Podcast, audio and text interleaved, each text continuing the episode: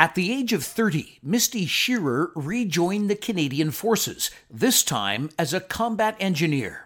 Originally from Hamilton, Ontario, Misty was an experienced member of the forces, having spent years as a military police officer before her year long departure.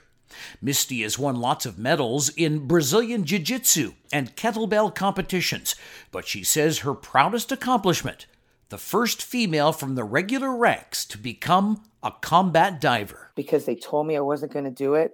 And, you know, the odds were really against it. I was even going to be able to do it. But everything aligned. I had the right sergeant and the right people around me that would give me the chance instead of saying, whatever, sheer, doesn't matter if you're whatever, we don't care, you're a female he actually gave me a fair chance with all the guys and put me up against them. After leaving the forces for a second time, Misty went on to become a paramedic in the city of Edmonton and discovered her true love, Brazilian Jiu Jitsu.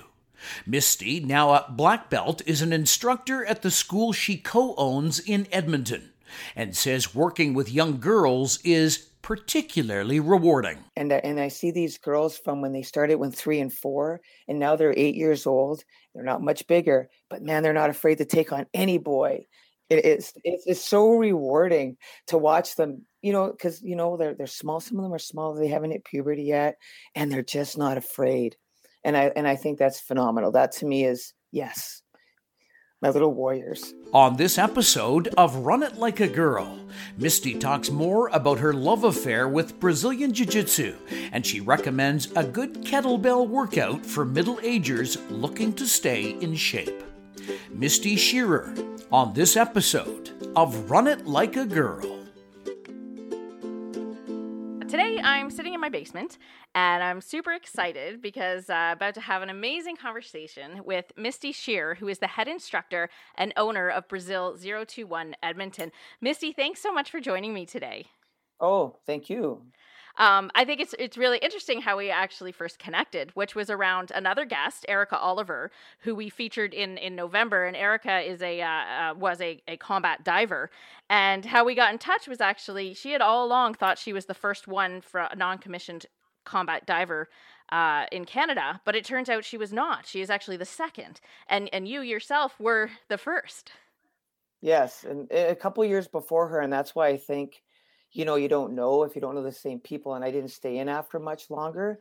So I think it was just one of those, you miss it. And there's not a lot of lists. There's only one known list uh, that's online that you can find and check numbers, and not everyone's on there. So it was just something really easily missed. And, you know, it, we were in different regiments. So you never really hear of each other. Well, yeah, and I mean, and I think it's cool because there was uh, there was actually a, a few people had reached out to me and saying, "Hey, just so you know, Erica's amazing and this is great accomplishments, but there is someone else you might want to chat with." um, so that was great too, and we got to talk, and now here you are. yeah, no, it is kind of small. It's a small world, and I just got sent the article. I'm like, huh? And it's just it's just crazy how it kind of turned out. I think it's great. Yeah, it's awesome. So you know what? Let's let's start. I'd love to know because uh, you started your career in the military as a, an MP, I believe, um, before yep. you kind of went with the engineers. I would just like to know why why the military? How did how did you make that decision? I was 19 and I lived in Hamilton. wasn't really good in school. I was a C student, if that. And uh, my I would come from the military. My dad was 27 years in the Navy. I grew up around the military. And he's like, I don't want you to. I want to be a cop. He's like, I don't want you to get shot by a drug dealer. Why don't you try the military? And then I got in. I got in and I was gone within six months. So um, that's just my dad put me in that direction.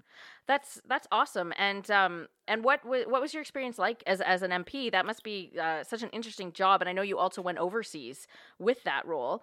Um, love to just hear a little bit about your experiences. MP back in the 90s, though, was a little bit different. We were more like security guards. People probably get mad at me for that one, but where I was stationed at Edmonton, it was. Um, it was a lot different back then. Plus, how women were treated, way different. So, uh, you know, it, it, was really, really tough. I did not have a good experience. Uh, I did some amazing things, um, I, but I got to go overseas um, in uh, oh, it would have been '96 with um, as the UN so I got to do the military police platoon, got to do some really cool stuff there, and um, yeah, and then I then I left the military for a very short time. Okay, yes, and then um, so that I guess then was it when you came back you decided to uh try to go in for being uh, for engineering in the combat diver. I, what made you make that decision? Well, I got I was out. I was only out for about a year, and then I, w- I was working at the Home Depot as a manager, and it just wasn't my thing. I really missed the military. So when I tried to get back in, they I didn't qualify for an MP. The written test, they made me do it again, and I totally bombed it. Oh no. I've been out of school for so long. And I was like, oh my God. So they're like, it was infantry, engineer, artillery. And uh, engineer seemed the coolest because you get to blow stuff up. I didn't know anything about combat divers at the time.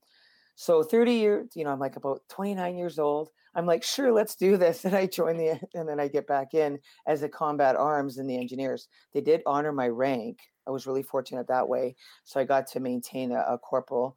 And um, yeah, did my uh, threes in Petawawa, which was the first and only time it was ever in Petawawa. It was, uh, they were, they needed engineers and Gagetown couldn't have, an, they couldn't run enough courses. So Petawawa volunteered to do, I believe it was supposed to be three, but it turned into two. So they gave um, a very hardcore uh, regiment uh, courses. It was it was insane what had happened. Uh, we were kind of tortured. They'll probably be mad at me for saying that too. But uh, we did that course, and, and then I got posted to Edmonton. Wow. Um, and so you were you said you were 29, 30 years old. Um, was that older than most? Like, what is the average age of a, someone starting out in that? Were most of them just kind of coming into their careers, or most of the, most of them were most of them are in their early twenties, and then there was a few of us. But remember, I'm a female yeah. in a, a, combat. Like, there was uh, two women in my course. The other woman didn't pass. Uh, so I was the only female that graduated. I think there was maybe one in the other one, and there's just not a lot of women. I think there was four women total in one CR when I got there, and uh, yeah, so there wasn't a lot of us.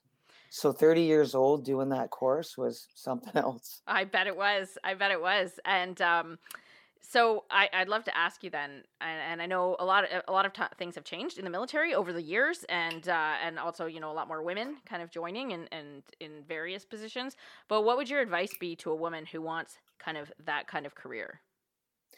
Get some tough skin. You really got to be able to blend with the men and let them see you as an equal. I think the greatest compliment, because I was always in the field trips, because I could, I got lucky when I was an MP. I got a lot of tickets for all my light drivers, and there wasn't a lot of drivers in my regiment, in my troop. So I was always driving MLs and all the different vehicles. So um, you gotta you got to have really thick skin. You got to be able to blend with the men and not be treated differently. When I did my diver course, it was Shamu did it the year before. Um, they didn't have women's standards. So the year I did it, the standards came out. They were different than the men's and they were lower. And I knew, I'm like, there's the only way I'm going to do this is I have to hit the male standards. And I did. And uh, it's just to get the respect from the men. Mm-hmm. Right. So that was you have to have thick skin you got to be in amazing shape and uh, you just got to trust yourself you really got to be confident on when you make a decision you deal with it or you know don't put yourself in bad situations especially when there's 40 men and just one of you mm-hmm. absolutely um, so I would love to know then, as you were coming up, were there certain people like that you would consider mentors that helped you kind of through the challenges? Um, just you know, in what kind of role has mentorship played as you tried as you went through the military and beyond? Um, in the military, there wasn't a lot. There was the odd female, because again, back in the '90s, even as the engineers, there was a, a warrant. She was an admin clerk, um, but she was tough as nails, man, because the regiment's the regiment, and um, there wasn't a lot of women, so we didn't have anything to look up to.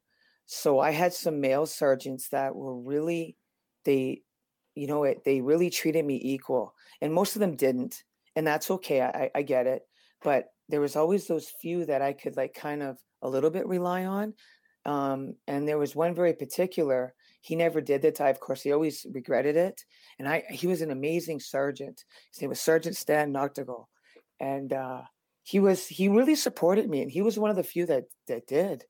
None of them they couldn't care less they didn't think i was going to make it they were all had bets on it. They had a big board and they're making bets who would who would last and who wasn't. I was 30 years old, and there was 33 guys, and I don't think one of them was over the age of 25. Wow. so, you know, the odds are pretty against me. So it's incredible and a like a real testament to to you and your drive and your uh um and what you wanted to accomplish. That's awesome. That and I don't think that, you know, there's not too many out there that that kind of have that. Um so maybe kind of talking about a little bit about so after you left the military, you actually now you've gone into kind of a different you're a business owner. So when I got out of the military, um I became a uh, an EMR uh, so working learning then I went to an EMT and then I went right into a par- paramedics, and um, I did uh, got my paramedic license, so I'm an advanced care paramedic, and then I got hired by the city, which was pretty prestige back then. City of Edmonton, you were were the cream of the crop, and uh, was a paramedic, a road medic for many years. I was a tactical paramedic, so we worked with police. Um, so I did a lot of TEMS training um, with the police and then with the RU unit, um, and then was just I think I my brain was full, a lot of damage. You know, you see a lot of stuff, and with everything, I start to realize uh, it wasn't a long career. So I um, I'm still a paramedic today, but I'm casual. But uh, I ran, I fell into my love, which is Brazilian Jiu Jitsu, and uh, found a business partner at the time and opened up my own business. So tell me about that. And did you, were you into um, uh, martial arts or jiu-jitsu when you were in the military? Is that something you started after you left? Um, and how did that become part of your life? I started after I left because at the time women weren't allowed, and there wasn't jiu-jitsu wasn't in Canada yet as strong, and women weren't allowed to do a lot of things. In 1990, women couldn't do kickboxing. I couldn't join any school in this in in the city. Um, I I ran into a jiu-jitsu guy who was kind of doing it when it was first raw into Edmonton, only a couple years. I think there was one school doing it, and I was like, "What's that? I want to do that." and um, and I got hooked. So I did it while I was in paramedic school, and I think that's what kept my sanity was jujitsu when I was being when I was a paramedic. Wow. So and and now I mean, tell us a bit about because uh, you, you're uh, and I don't want to get the language wrong, but so you're a black belt, um, yeah. and uh, just that's that's incredible. And now I remember when we had our kind of our pre-call where we were just chatting, and you mentioned that you have a lot of uh, you know young girls in your class, and you um and you're training a lot of different people. And while they may not you know ever be the elite kind of athlete that you became, that um, it's providing such confidence and opportunity for these girls. I'd love to know. Talk to me a little bit about what it's like now as an instructor, and and what kind of you get from it, and why you keep doing it. Uh, um, because I'm crazy, I think. But I have the best job in the world. I have an amazing school. It's not very big. There's maybe hundred total students, half mostly kids. I ran into doing kids by accident. I don't own any children. I never wanted to own children. I had a couple nieces uh, and nephews type of thing, and then I just I I got talked into it, and then I fell with it, and it's been so rewarding. I always deny it's not. It's so rewarding, and and I see these girls from when they started when three and four, and now they're eight years old. They're not much bigger, but man, they're not afraid to take on any boy. Eh, the big, my big boys, like my 11, 12 year olds, to the the smaller seven year olds, and I watch this confidence. I'm like, I wish I had that. I would have died to have a female uh, uh, you know, as an, uh, a role model, as a coach. But they just weren't. They were just so far and few between. And uh, so I watch these girls give the thing to the boys, and I'm like, yeah, it, it's, it's it's so rewarding to watch them. You know, because you know they're they're small. Some of them are small. They haven't hit puberty yet, and they're just not afraid. And I and I think that's phenomenal. That to me is yes, my little warriors. That's amazing. That must be uh that yeah, that must be incredibly rewarding. Um and you know, I'm just curious, are do you still compete? I do. I uh I I do the masters. Um I've done open and that was about 7 years ago, but I'm 50 now and I'm I'm pretty broken. I have lots of injuries from kettlebells because I competed in kettlebell sport in Brazilian jiu-jitsu. Brazilian jiu-jitsu is what really breaks you. Um so I do uh, the masters, so the IBJJF, which is our governing body for jiu-jitsu. I compete at the Masters, so I compete in my body weight, my belt, and my age group within five years. So the last five years I've done that. I've I've been very fortunate. I've I've, I've golded four to five years at my weight division and did absolute th- won three golds and then one silver and one bronze in the absolutes. And that's when they put all of us together in our same age category. in all the different weight classes. So I'm I'm lucky that I can still compete at my age and my body weight because awesome. we're all we're all old and we're all broken in some way. So uh, uh, so um, it's it's phenomenal. I do it once a year, and I, I, learn it. I learn a lot from that. And I have, I have a lot of my um, uh, students because they have to be over thirty. We all go down, and it's really team bonding and how to get ready for the competition, and just you know how to test yourself on the mat. Pretty cool experiences.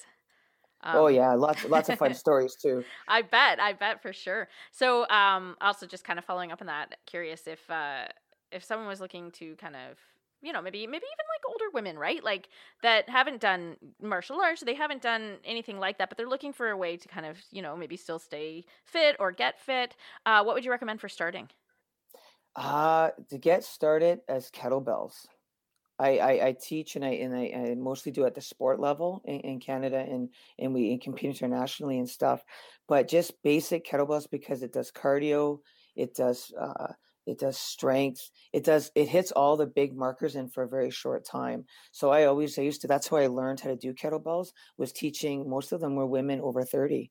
Hmm. And uh, I, and the, the workouts are really, really uh, short. Finding a good instructor that's very well rounded because you can do everything in 20 minutes because honestly because who has time yeah. Nope right? that's a, yeah for sure get the strength first get the strength first and then then do the fun whatever the spartan races or the marathons or whatever but you got to get strong first before you put your body through that.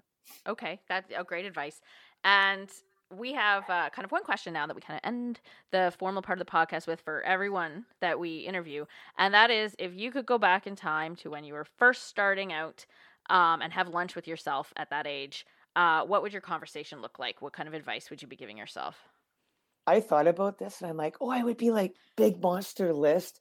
And then I thought, no, I would just, you're an idiot. You don't know as much as you do. And that's pretty much let myself fumble and bumble because that's the only way I was able to get to be where I am today. I made so many mistakes.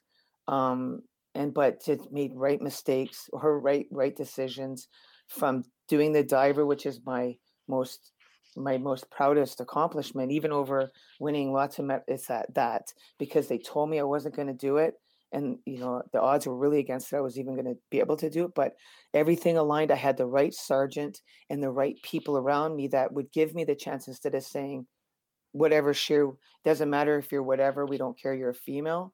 He actually gave me a fair chance with all the guys and put me up against them. And the next year I wouldn't have made it. It was another sergeant. Uh, he didn't. He hated women. It's fine. It is whatever. Not hate it, but we weren't equal, right?